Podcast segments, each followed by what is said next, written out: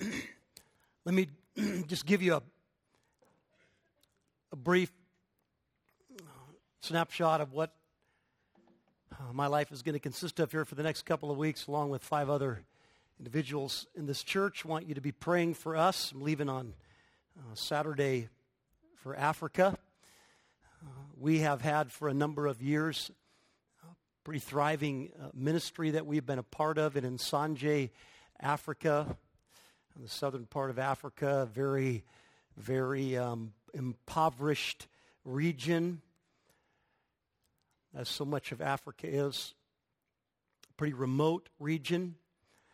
But we have a relationship there with a church called Cornerstone Malawi, named themselves uh, after our church here, the ministry we've had with them over the years, and Reverend Prophet Chamanika. And he has it. You know, the planning of churches is just a in Guatemala, where we minister so often uh, with mission trips, and in Africa, it's a, just an incredible process a quick process how churches are planted, but through Pastor Chamanika's church there and in Nsanje, Malawi, 25 churches over the past several years have been planted.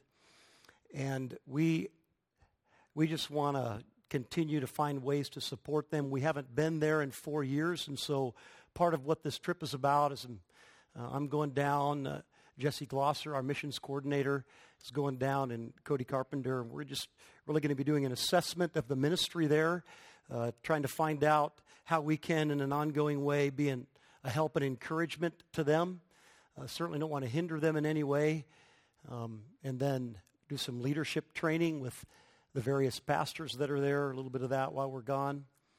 Taking my two sons, and Cody's taking his, taking his daughter along, and they're going to be doing some practical, hands on stuff with the families there, kind of agriculturally, and with the vacation Bible school and so I'm just asking you to be praying. It's about a, I think it takes about six days to get there and back. We're going to be gone for two weeks, so we'll only be in, in Nsanje there for about a, about a week. But I'm just asking you to pray that God's Spirit would just fill us with His power in order to do what He wants us to do there. Would you do that? Open your Bibles to John chapter 12, please.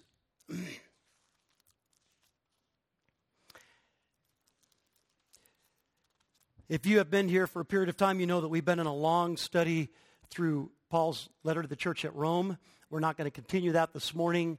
Uh, last week being Easter, um, we obviously spoke about the resurrection, and then me leaving uh, the end of this week. It's kind of a standalone message here. And so, what I want to do is, I want to preach you, to speak to you from John chapter 12 verses 1 to 11. And what I want to do is, I want to take about half the time this morning, excuse me, and I want to turn our attention on uh, this passage, the first 11 verses of John 12, in which we see a picture of a small group of believers who are making a big impact for the kingdom. Not, not everything is perfect in this small group. It's actually a biological family Lazarus and his two sisters, uh, Mary and Martha. But I believe what is within this story, though they are not perfect, what is within this story are some characteristics of greatness. Characteristics of what make a group of believers powerful and effective for the expansion of the kingdom of God. And so, first half of this message, I want to just go fairly quickly through this story and draw out some characteristics that made them great and then apply them to the group of believers today, like this group of believers. This family, though it's not biological, it's spiritual, it's eternal, and what will make us great will be the same characteristics of great impact that we see in this small group of believers in John 12. And then once we went through that, then I want to take, if I got time, the second half of the message, and I want to then transition into a state of the church address and just talk to you about Cornerstone and where we're at, what I believe God has been doing and what I believe God uh, is calling us uh, to in the future. John chapter 12. It's really important that we get a little pretext here, a little context to the story, because right before John 12, something incredible happens. I'm not going to preach it, but I need to state it, read it quickly, so that you un- can understand the setup for what happens in John 12, because it feeds into the story in a powerful way. John chapter 11, 43 and 44. in this passage, Jesus is standing outside of the tomb of Lazarus, his close friend. Lazarus is dead, wrapped up in burial cloths, mummified, put into a tomb. The stone is sealed over the entrance. And he has been there in the Middle Eastern heat for four days.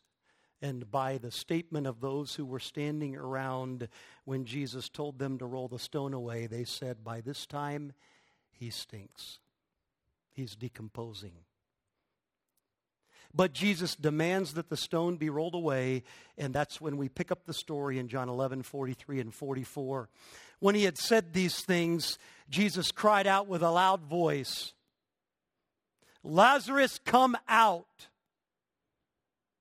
The man who had died came out. His hands and feet were bound with linen strips, and his face was wrapped with a cloth. And Jesus said to them, Unbind him and let him go. Jump down to verse 45. Many of the Jews, therefore, who had come with Mary and had seen what he did, believed in him. But some of them went to the Pharisees and told them what Jesus had done. So the chief priests and the Pharisees gathered the council and said, What are we to do? For this man performs many signs, and if we let him go on like this, everyone will believe in him, and the Romans will come and take away both our place and our nation. In verse 54, Jesus therefore no longer walked openly among the Jews, but went from there to the region near the wilderness to a town called Ephraim, and there he stayed with the disciples. So, an incredible miracle performed in John 11. And that's the setup to John 12. Let's read the first 11 verses. Six days before the Passover, Jesus therefore came to Bethany where Lazarus was, whom Jesus had raised from the dead. So they gave a dinner for him there. Martha served, and Lazarus was one of those reclining with him at the table.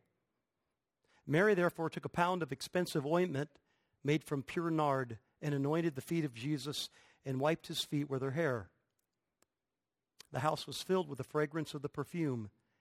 But Judas Iscariot, one of his disciples, he who was about to betray him said, Why was this ointment not sold for 300 denarii and given to the poor? He said this not because he cared about the poor, but because he was a thief. And having charge of the money bag, he used to help himself to what was put in it. Jesus said, Leave her alone so that she may keep it for the day of my burial. One of the other reliable ancient transcripts rewords that or words that as in this way For she has kept it for the day of my burial. Verse 8 For the poor you will always have with you but you do not always have me. When the large crowd of the Jews learned that Jesus was there, they came not only on account of him, but also to see Lazarus, whom he had raised from the dead. So the chief priests made plans to put Lazarus to death as well, because on account of him, many of the Jews were going away and believing in Jesus. Okay, so let's look now at this group of Christ followers, this family, and try to pick out or pick out five different characteristics that really made them great, that gave them a significant impact in their world. And here's number one. And this is true of church families if they're going to be great. They must experience radically transformed lives. In order to be great, you must experience radically transformed lives. John chapter 12, verse 1, six days before the Passover, Jesus therefore came to Bethany and Lazarus, where Lazarus was, whom Jesus had what? Is that radically transformed? Would anybody say, mm, you know, mm, kind of, you know. Now it's radical transformation. Radical transformation. Lazarus went from grave clothes to a dinner robe. That's pretty radical. Lazarus went from lying on a cold slab alone in a dark room to reclining around a table with warm food and a bunch of close friends. That's radical transformation. Lazarus went from total bondage, being mummified, to a new, vibrant life. Radical transformation. Jesus, the author of life, had called out across the threshold of physical death, and his words infused life into a dead, decaying, rotting body, brought it to life, brought it to wholeness, and gave it the energy and the will and the mind to get up and come back out across the threshold of death. But listen, that picture of radical transformation, I say to you, is nothing compared to the radical transformation that happens every single time Jesus Christ calls out across the threshold of spiritual death into a spiritually dead heart and calls that heart to new life, that spirit to new life, to an awakening of the reality of who Christ is and infuses them not just with physical life, but with the very presence of the living God in them. That is a far greater radical transformation every single time. It is not even comparable. It's not even comparable. Just one proof. I mean, that's I'm sure that is obvious to you if you're a believer. But let me just make it plain. Maybe you're not a believer. Let me explain the difference here. You see, what Jesus saved Lazarus from in John chapter 11 was physical death. What Jesus saves every person who puts their faith in him from is the cause of physical death. That is a far greater transformation. Romans chapter 6, verse 18, believers have been set free from sin. What are the wages of sin? The wages of sin are. And if you've been set free from sin, then you've been set free from. That's it. You see, death has no hold, has no sting, has no power over the believer anymore. Death actually becomes the threshold for eternal life. It becomes the threshold for something far greater than this right here. Lazarus was dead. Jesus called him back to physical life. But what happened at some point in the future with Lazarus? He died again, didn't he? Physical death overtook him. Yes, Lazarus was radically transformed, but every person who places their faith in Jesus Christ in a far greater, a far more lasting, a far more powerful way is radically transformed when Jesus Christ calls them from spiritual death to spiritual life and puts within them his very own spirit and a life that will live beyond the grave. That's radical transformation. So the point I'm making is this that group there in John chapter 12, they were wonderfully impactful for the kingdom, but I'm saying to you that they were three, we are seven or eight hundred in Cornerstone Church who have received a far greater transformation than Lazarus received on John 11. What kind of an impact can we, should we, must we have for the kingdom of God? Great churches experience radically transformed lives. And that radical transformation includes at least three things. Let me just give them to you quickly. Number one, freedom from the past. Your debt is paid. You are free from the guilt of sin. Period. You're free from the guilt of your sins and the principle of sin. Sin no longer has any hold over you anymore. You are free from the past once and for all. The past cannot hold you. Number two, there's not only freedom from the past, there's strength in the present. There's strength in the present. Yeah, it was a radical transformation. Jesus of Lazarus, he didn't just bring him to half physical life, did he? He gave him a whole new, brand new, vibrant physical life. And when you are called to spiritual life, he doesn't just kind of give you half, he gives you everything.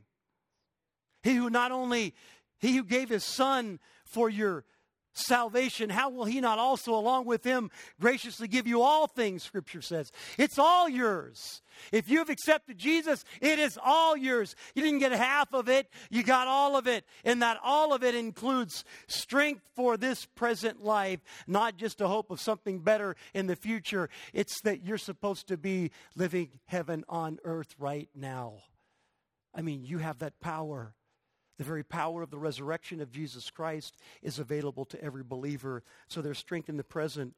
2 Timothy 1 7, God did not give us a spirit of timidity, but a spirit of power and of love and of self discipline.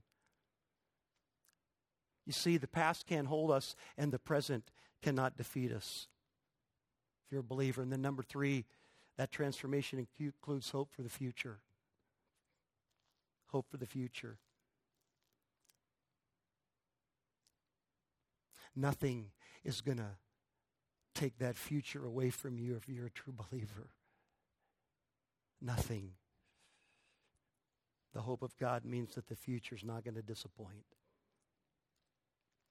So that's the first reality.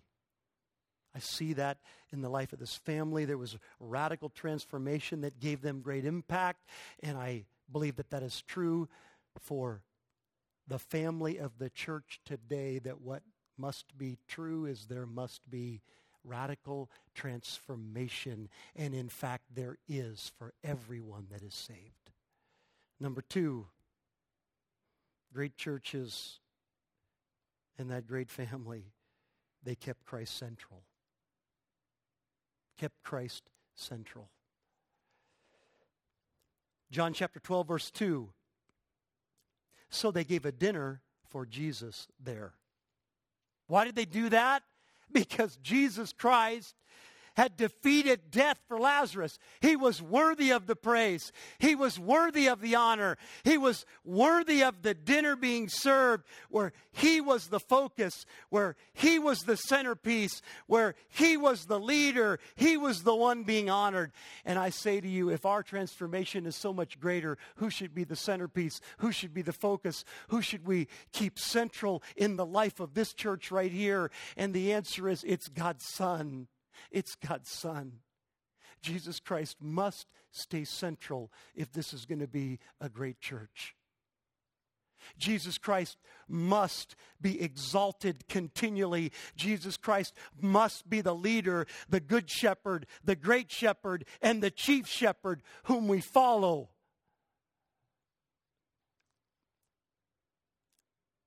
If we're going to be a church with great impact that's going to have to be true. Number three, this family and great church has served with great power. Served with great power.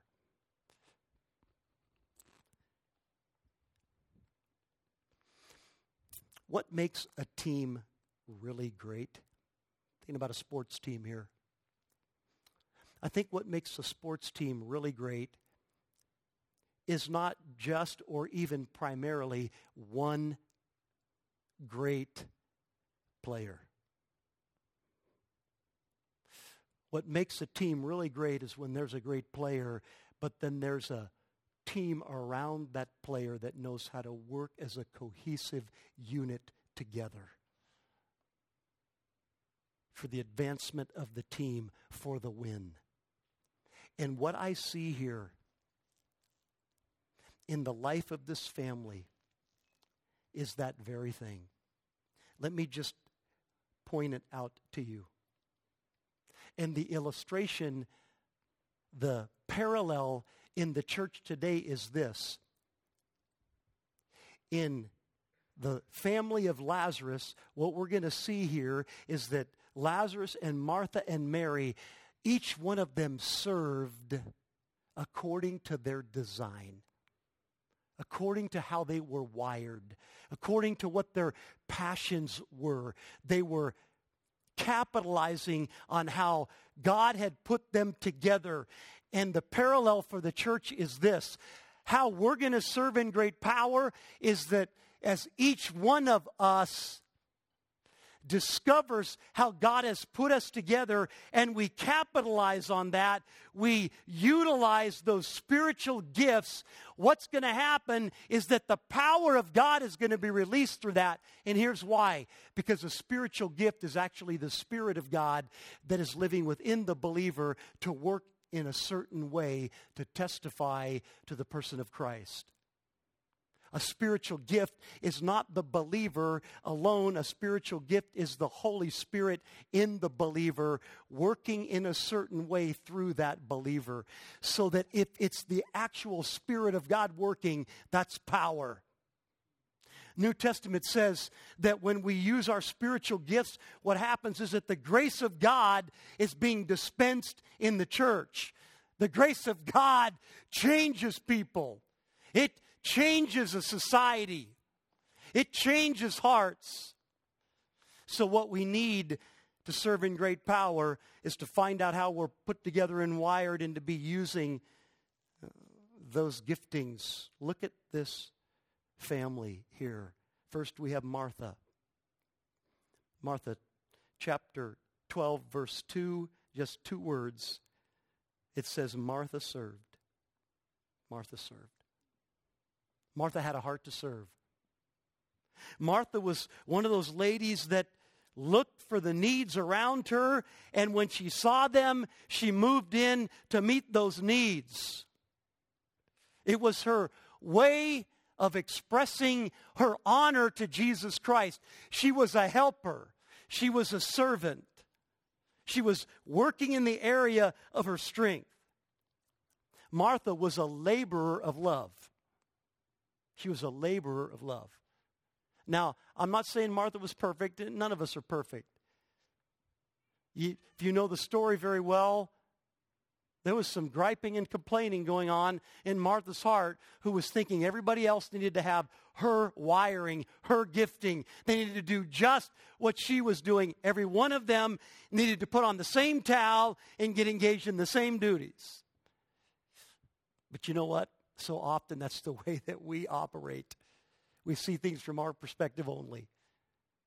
But don't miss the point. She was serving. She was serving. She was doing what was her divinely created inclination to do. And she loved to do that. I believe with all of my heart, she loves to do that. Matter of fact, if you look throughout the Gospels, you'll find her, I think, two additional times. And by the time you hear about her the third time, she's not complaining anymore. She's, not, she's just serving out of the joy of her heart. But here Martha is serving. She was a laborer of love. I think that there are a set of gifts, spiritual gifts, that we could put under the heading gifts that express God's love. Gifts that have some of the same characteristics as the heart of Martha here. I'll just read a few of those. You know, 1 Corinthians 12, um, Romans 12, Ephesians 4. You can look up, um, among other places, some of the listing of the spiritual gifts. But gifts like serving and mercy, healing, helps, intercession, these are gifts that express the love of God in very practical, tangible ways. So Martha served. Next is Lazarus. Chapter 2, last part of chapter, I mean, verse 2 of chapter 12. Lazarus was one of those reclining at the table with him. Now, don't get confused. Don't get confused, guys. It's not your gift to kick back at the table with Jesus while everybody else serves. Okay, that's not your gift. I know some of you have made it a calling, but it's not your gift.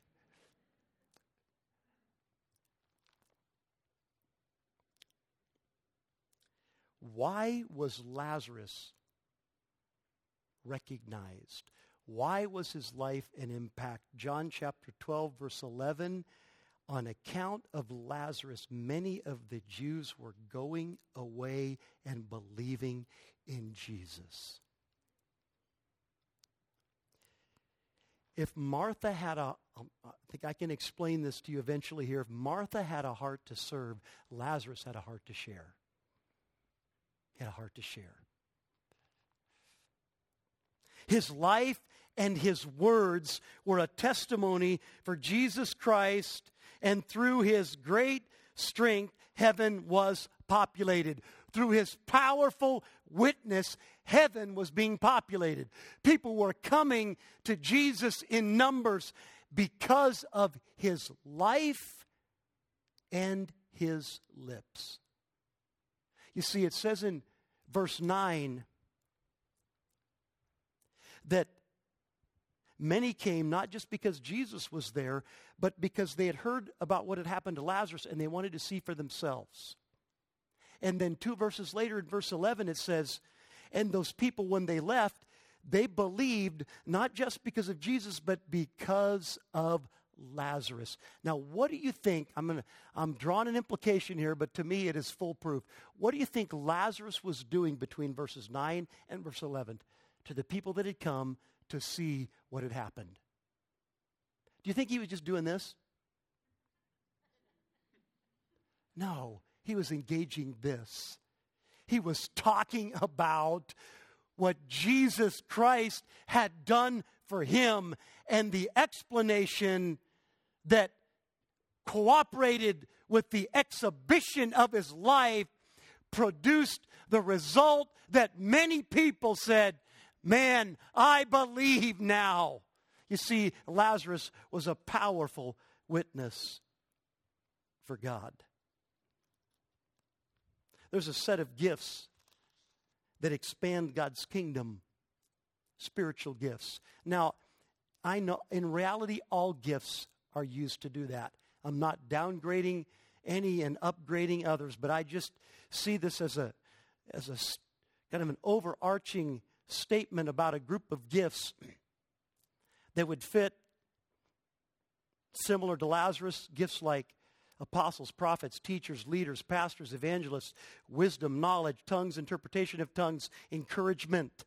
These are gifts that proclaim, gifts that the proclamation is used to expand the kingdom of God. And then finally, there's Mary.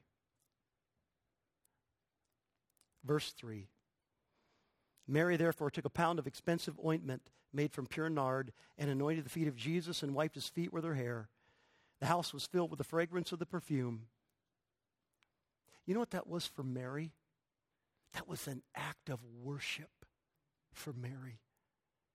That was an act of lavish worship for Mary. It says that it was worth, a little bit later in verse 5, 300 denarii. You know how much that is? Equivalent to a year's wages. 75,000 bucks.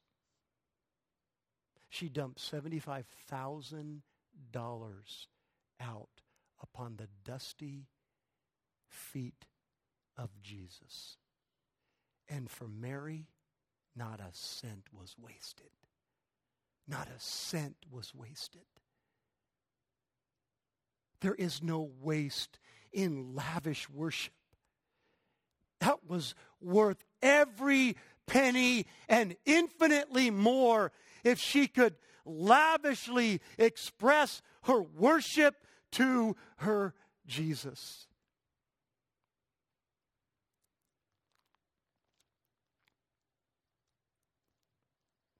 You see, the strength of Mary, she was a glorifier of Christ. Gifts that exalt God's glory, gifts like giving and miraculous powers and miracles and faith and music.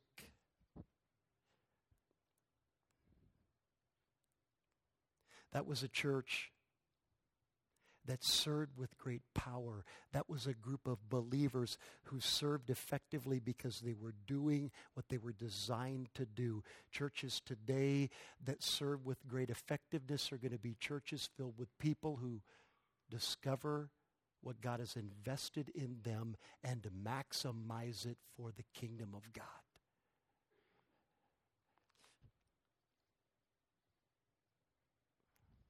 Number four, great churches not only serve with great power, they witness with great power. They witness with great power. Verse 9 and 11. When the large crowd of the Jews learned that Jesus was there, they came not only on account of Jesus, but also to see Lazarus, whom he had raised from the dead. Because on account of him, many of the Jews were going away and believing in Jesus. You see, this small team serving with great power was also witnessing with great power.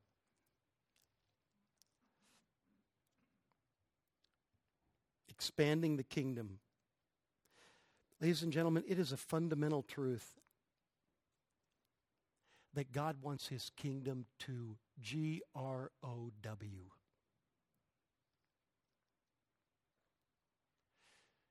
Jesus Christ is not satisfied with us four and no more. He's not.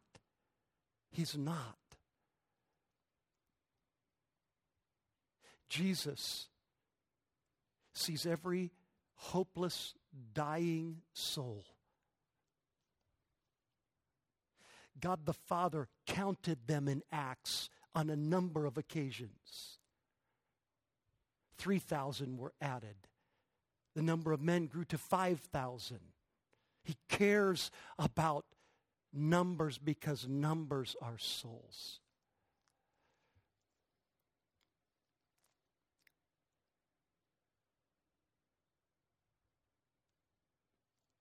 Finally, great churches inspire great sacrifice.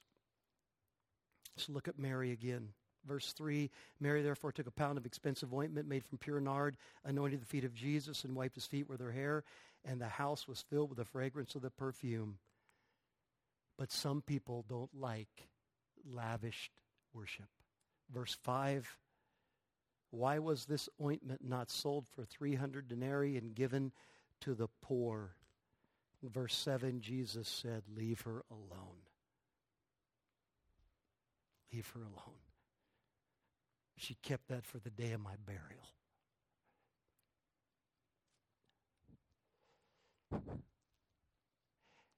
The Word of God, it is so insightful. it is in ways beyond what we can imagine. The, the more that we study and the more that we look, the more that we see, if you're willing to do that study, the truth of the Word of God. Here we are 2,000 years later. Do you know what one of the most common battles in the church is over? Worship. Just like John chapter 12. Not worshiping in the way that I want to worship or that you want to worship. Here's the whole problem with that it's not for you or I. It's not for you or I. It's for Him. It's for Him. And what He sees and what He hears is the music of the heart. Whether you're singing a contemporary praise song or a Gregorian chant, He wants the heart, an overflow of the heart. And here's Mary. She's just looking for the chance to lavishly express her praise and worship to God. Jesus Christ. I believe great churches are passionate about lavishly expressing their worship and praise and adoration to Jesus Christ. I think the Father likes the churches that brag on his Son all the time.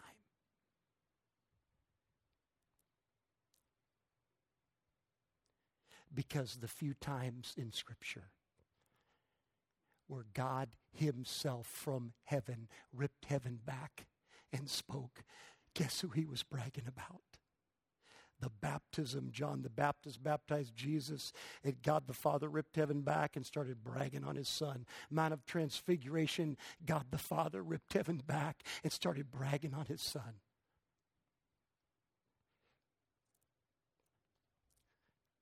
So that's five characteristics of that great little body of followers of Jesus and the impact they had, and some parallel statements about what will make us as a larger family, a spiritual family here in this day, great.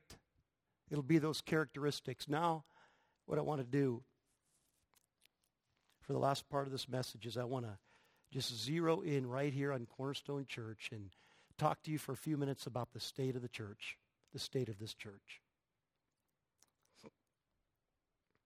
First of all, are present right now. Here's the question What has and is God doing? What has and what is God doing? I'll give you two things just really quickly. Number one, we are growing. We're growing.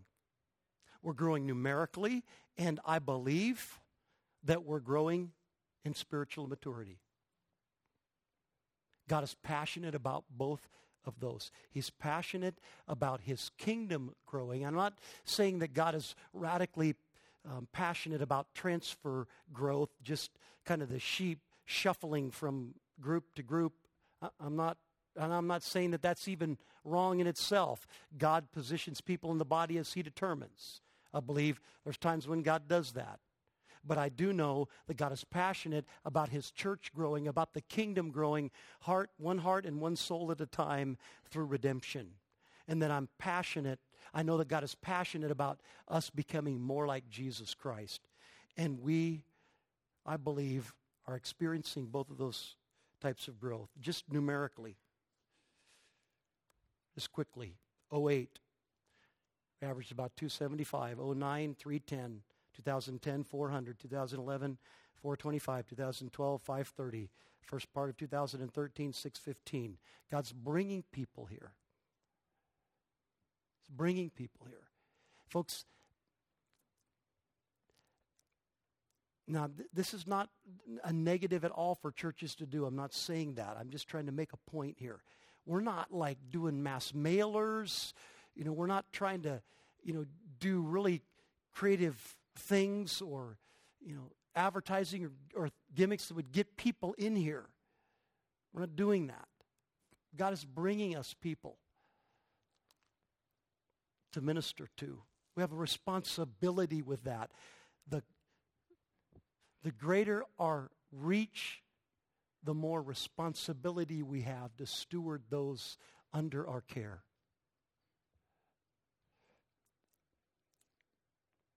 And I believe that spiritual growth is taking place. I, I, I know it's a passion of our elders, a passion of our pastoral team and so many that I talk to, not to just be satisfied, I'm saved, I'm in, I'm going to make it. Oh, praise God, let me just hang out. No. To be finding out what Jesus wants, to be developing the heart and character of Jesus in increasing measure. That's spiritual maturity. Believe that this church is focused on that. It's a privilege to be a part of a group like that. That's one aspect of what God has and is doing. Number two, we are focusing and refining. Not only are we growing, we're focusing and refining. We have been in a process for over a, over a year now as elders, as pastors. We have been zeroed in on Matthew chapter 28, 18 through 20. Great Commission, Jesus said, Go therefore and make disciples of all nations, baptizing them in the name of the Father, the Son, and the Holy Spirit. Teach them to obey everything I've commanded. Surely I'm with you always to the very end of the age. There is a two word mission in there. Jesus said, Here is what I am calling my followers to do make disciples. Make disciples. We have, as elders and as pastors, been relentlessly asking that question how do we effectively make disciples? Disciples who obviously people who are lost, who have to come to faith in Christ. That's baptizing and then growing in spiritual maturity. That's teaching them to obey everything that Jesus has commanded. And so, what we've been doing, are currently right now doing, is we are, every one of us as pastors are looking at everything that we do and with the group in discussions and in prayer together saying, okay, here's one of my responsibilities. How am I making a disciple here in, in this area of responsibility. Here's how I see it. Now you speak into my life. Don't hold anything back. Tell me if you think that I'm effective here.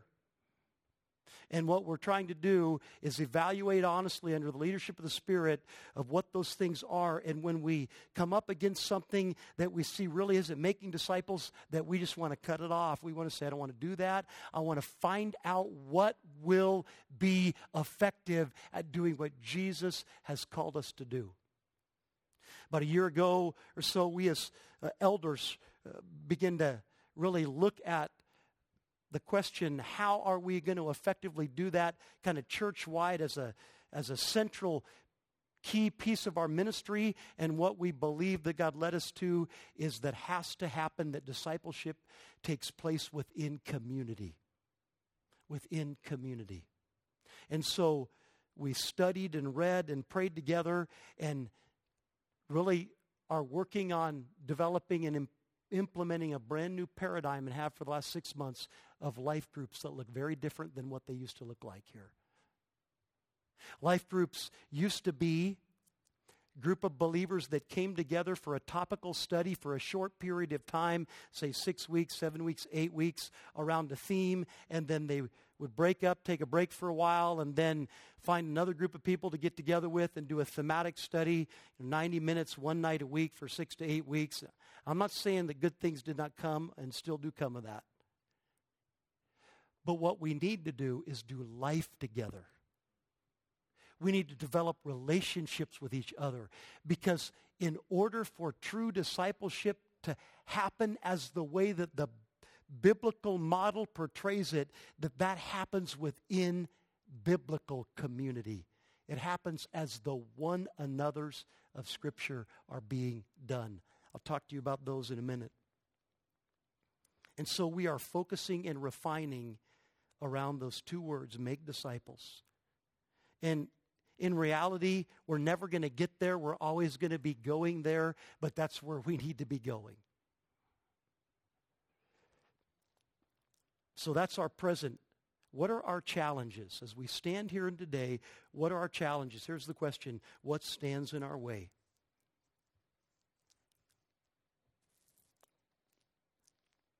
Here's one thing that stands in our way, and it's really a list of things cultural paradigms.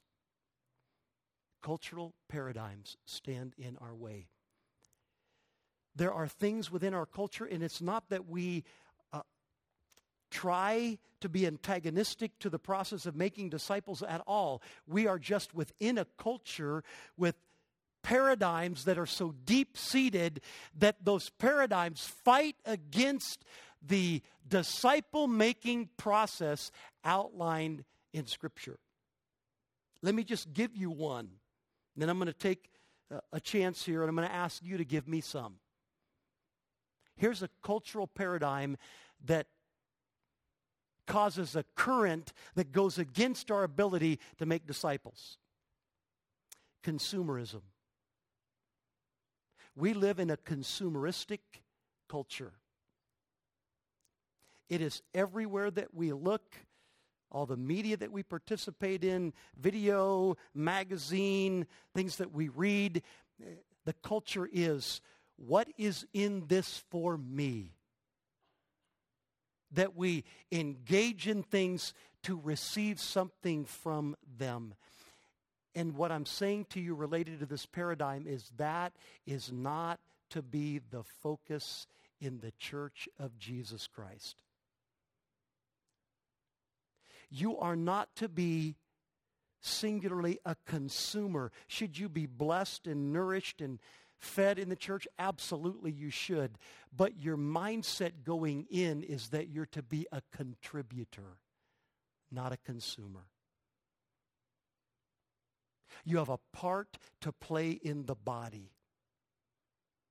You have something to give to the body through the giftings that you have as a follower of Jesus Christ. In fact, Scripture says this you do not belong to yourself, you belong to one another. You're not your own. Now, that's a tough word to hear to some hearts but that is the reality. There is no Lone Ranger Christian experience in Scripture. So, consumerism as opposed to contribution.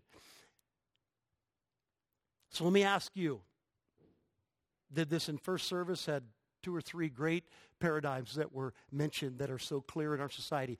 What would you say is a paradigm that in our culture that really fights against or comes against the, the process of us seeking to biblically make disciples. Anybody want to shout one out? Individual. Who said that? Yeah, Rich. Oh, that's it. That is like top shelf Alaskan reality right there. You guys know what I mean?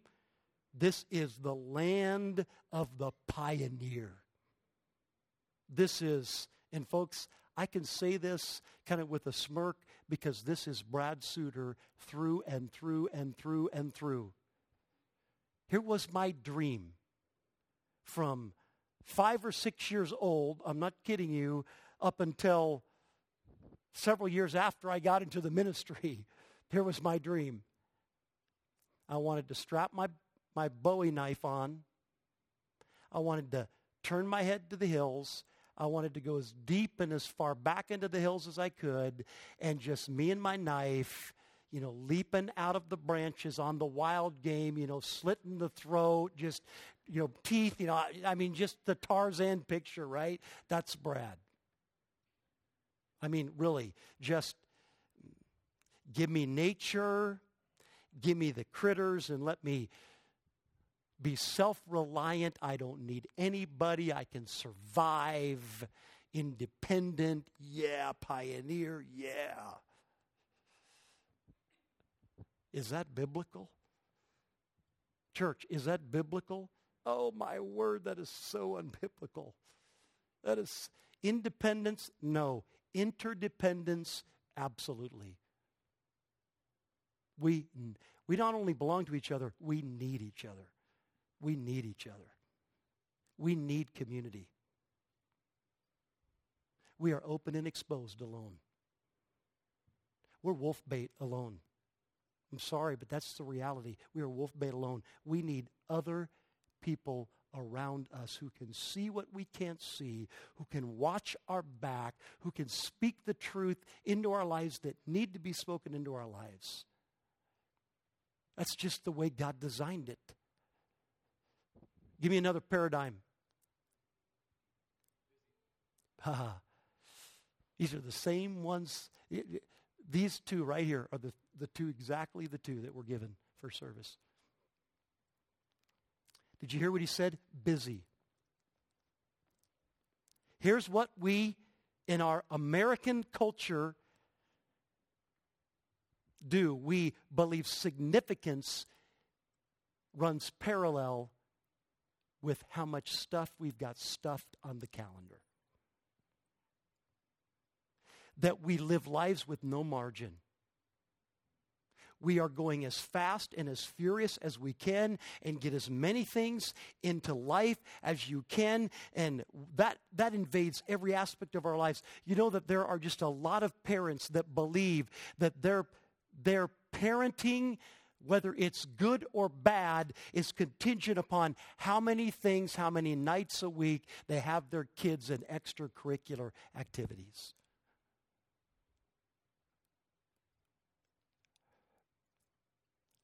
What happens when we live that kind of a life. You just tell me if this is true. I know that we are all, in one way or another, on that kind of in that paradigm, kind of sucked in by that. But tell me if this is not true. What happens if you live a life pedal to the metal, no margin? What happens is your life is a bunch of little compartments there's this thing and this thing and this thing, and we try to slice out just enough time to give to each one of those, and we frantically run from one compartment to the next, but that's what they are, is they're compartments.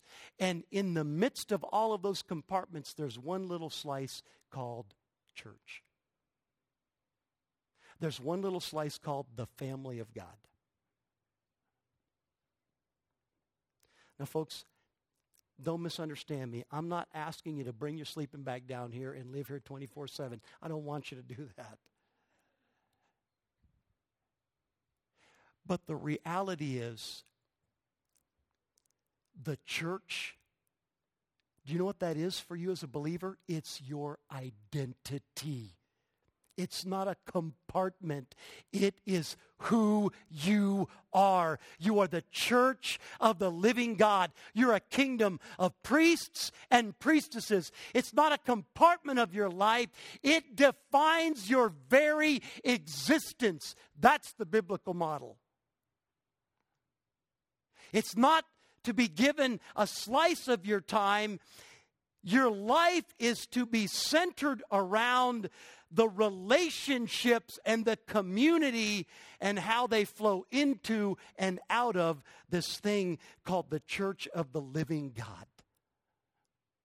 That's your forever existence. Now, that doesn't mean, oh, you're going to be doing that forever, so you don't have to worry about it now. No, right here, right now is practice for there.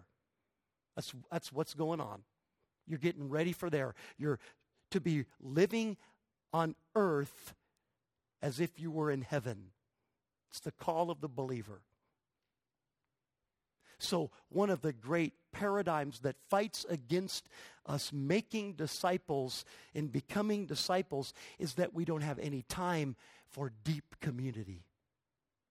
And discipleship happens best,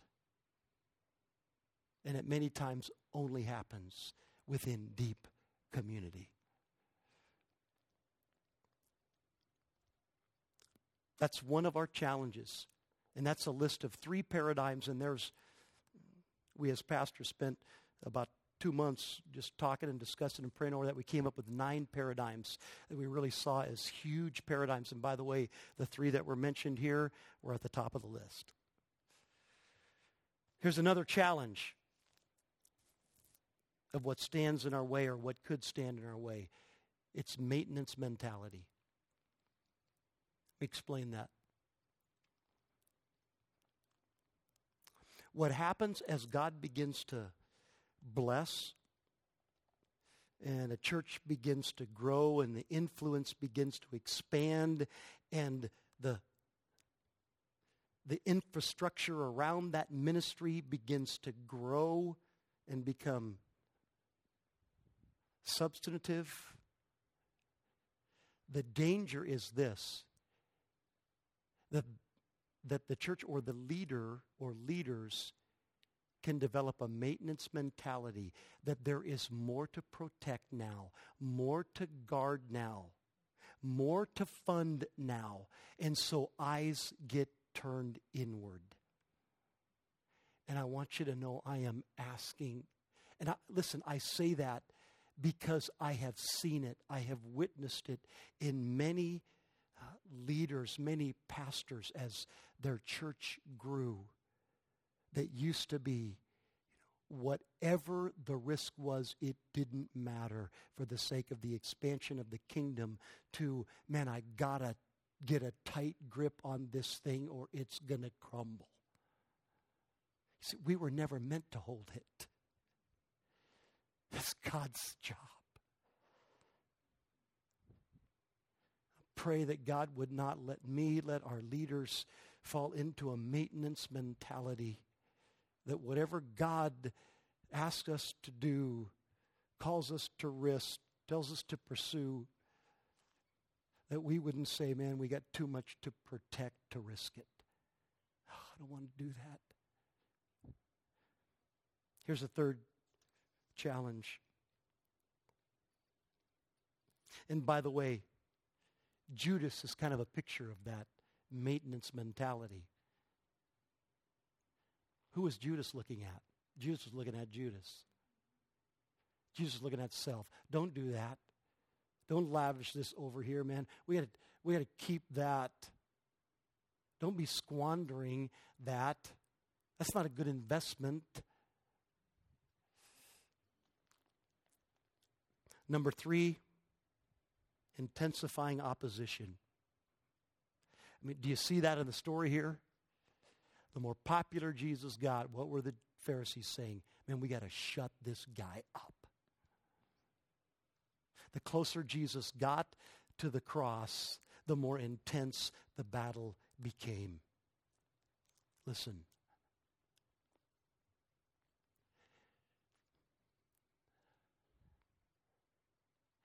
The more our influence grows as a church, the more impact that we have, the more lives that we're touching, the more heated the battle is going to become. It is just a matter of sheer strategy. The enemy has limited resources. He has a certain number of henchmen that do his will. And what he is, is a great strategist. He knows his stuff. He understands the battle. And he strategically positions and comes against the places where he is encountering the greatest losses and that are the greatest threat to his kingdom. Any good general does that. So we just shouldn't be surprised that as our influence grows, the opposition is going to rise.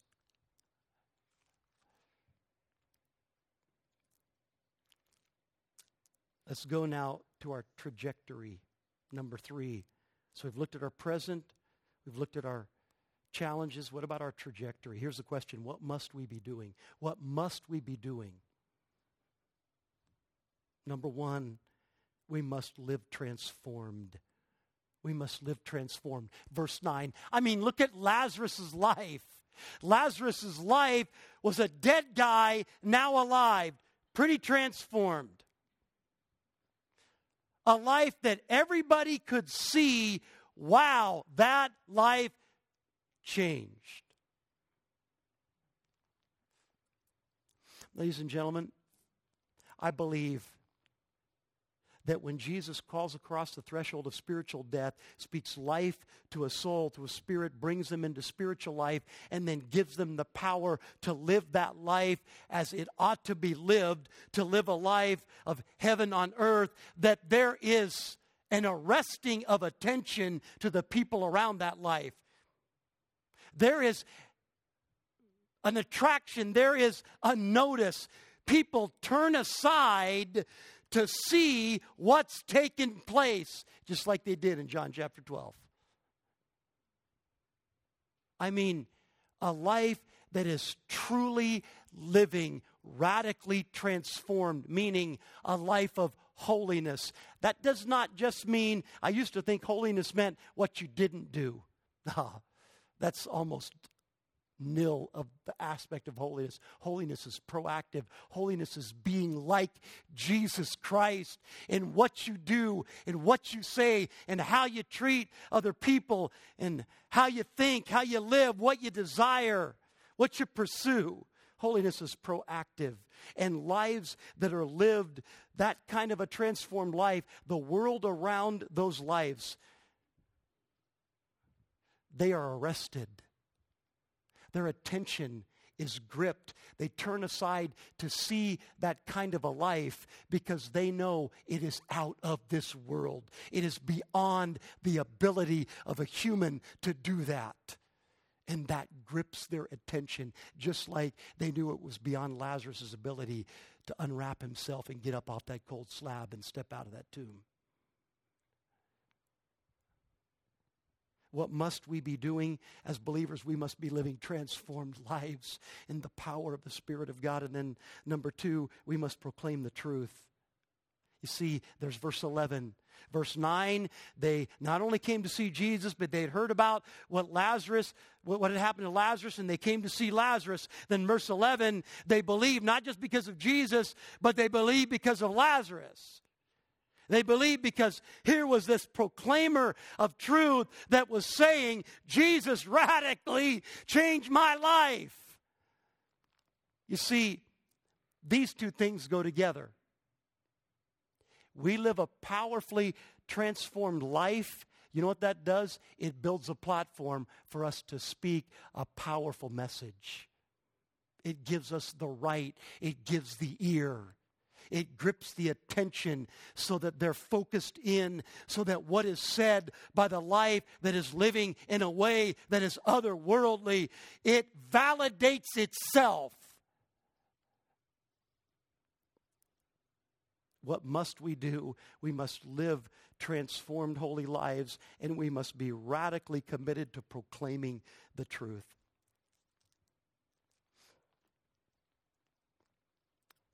I want to tell you a comment.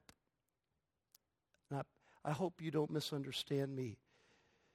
I, I want you to know that what I do up here, I know it is not me. I know that it is not me. Oh, if you could have known me 20 years ago. I was the most introverted, shy, guy that I have ever met. Just put me in front of a firing squad instead of put me in front of five people to say anything. I would have chosen the firing squad every single time. But here's a comment that is regularly said past several years, and I don't just mean this about me, but everyone that preaches from this pulpit, we're committed to this. They come here, they begin to come here, and they say, Oh, it is so refreshing that you're actually opening the Bible and teaching from the Bible. And folks, when I hear that, let me just tell you what that what thought process goes through my mind. I'm thinking, what in the world are preachers preaching if they're not opening the Word of God? I, listen, I am not smart enough to get up here and say one thing to you from my own ingenuity and creativity. I am just not. I know that. I am hopeless and helpless. But when I got this in my hand and in my heart and in my mind, I can stand before you and say, Thus saith the Lord God. It's the only thing I have to say is what is in this right here.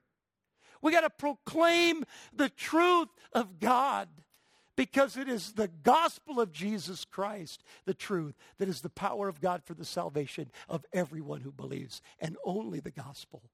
Only the gospel. We got to proclaim, we got to live transformed, and we got to proclaim the truth. And number three, we got to call up, equip, and unleash leaders. What is our trajectory? What must we be doing? We must be calling up, equipping, and unleashing leaders. Now, I want to say something else, and I want to say this. I want to say this humbly and passionately. I know that we have a, a growing reputation as a church that focuses on men and on calling men to leadership. I know that.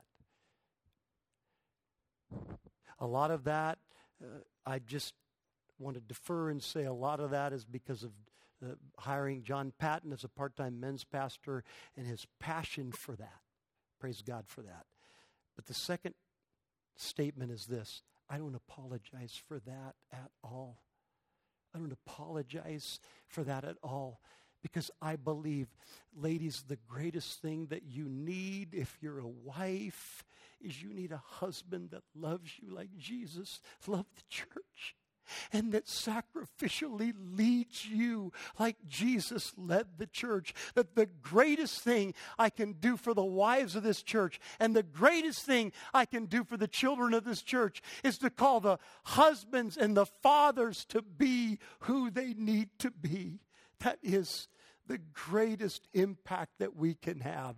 That does not mean in any way that we ignore the ladies. I'm not saying that at all. But men.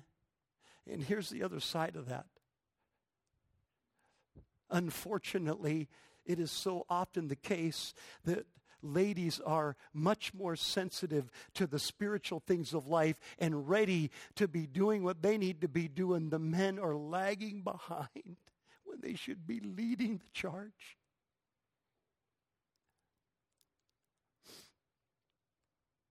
So we need to call men up and equip them and unleash them to lead. And then those that are hearing the call of God to ministry. I have such a passion for this uh, that we need to be sending out the call of God to those that will respond to his call to be a proclaimer of the truth, the preacher of the truth, to give their life to the call of being a pastor, being a preacher, and then that we would equip them and then send them out with the Word of God burning brightly in their heart and saturated in their mind and falling off their lips because the Word of God is what is going to transform this culture and transform hearts. And so, what we must be doing is we must be giving an emphasis to the calling up, the equipping, and the unleashing of leaders who will pursue that. We're going to be taking another step in that direction here in the near future with a pilot program that is going to take place later this year of really coming alongside of and trying to equip and train up those who are being called to the ministry by actually offering an accredited curriculum here for a bachelor's degree in ministry and a master's degree in theology. We're going to do that through this church. This would be the hub, the centerpiece of the theological education of the people in this church that are called of God to a work and that we would equip them and resource them and send them out. We must be doing that. And then finally, our strategy two things. How will we advance is the question here. How will we advance? Number one, we will live out biblical community within life groups. That's where discipleship is going to take place most effectively. Listen, the one another's of Scripture, the community phrases of Scripture. This one's mentioned 17 times as the overarching theme love one another, 17 times. And then there's a bunch of other one another's that explain that. This one is mentioned three times greet one another. These four are mentioned twice serve one another, bear with one another, live in harmony with one another, encourage one another. Each of the following is mentioned once be at peace with one another, outdo one another in showing honor, welcome one another, instruct one another, wait for one another, care for one another, comfort one another, agree with one another, bear one another's burdens, be kind to one another, forgive one another, address one another in psalms and hymns and spiritual songs, submit to one another, teach and admonish one another, build up one another, always seek to do good to one another, exhort one another every day, stir up one another to love and good deeds, confess your sins to one another, pray for one another, show hospitality to one another, be humble to one another, fellowship with one one another. Listen, how are you going to do all those one another's? You have to be with one another. It's the only way. Only in deep relationship are those things going to take place, not on a Sunday morning with several hundred people. That's discipleship in action.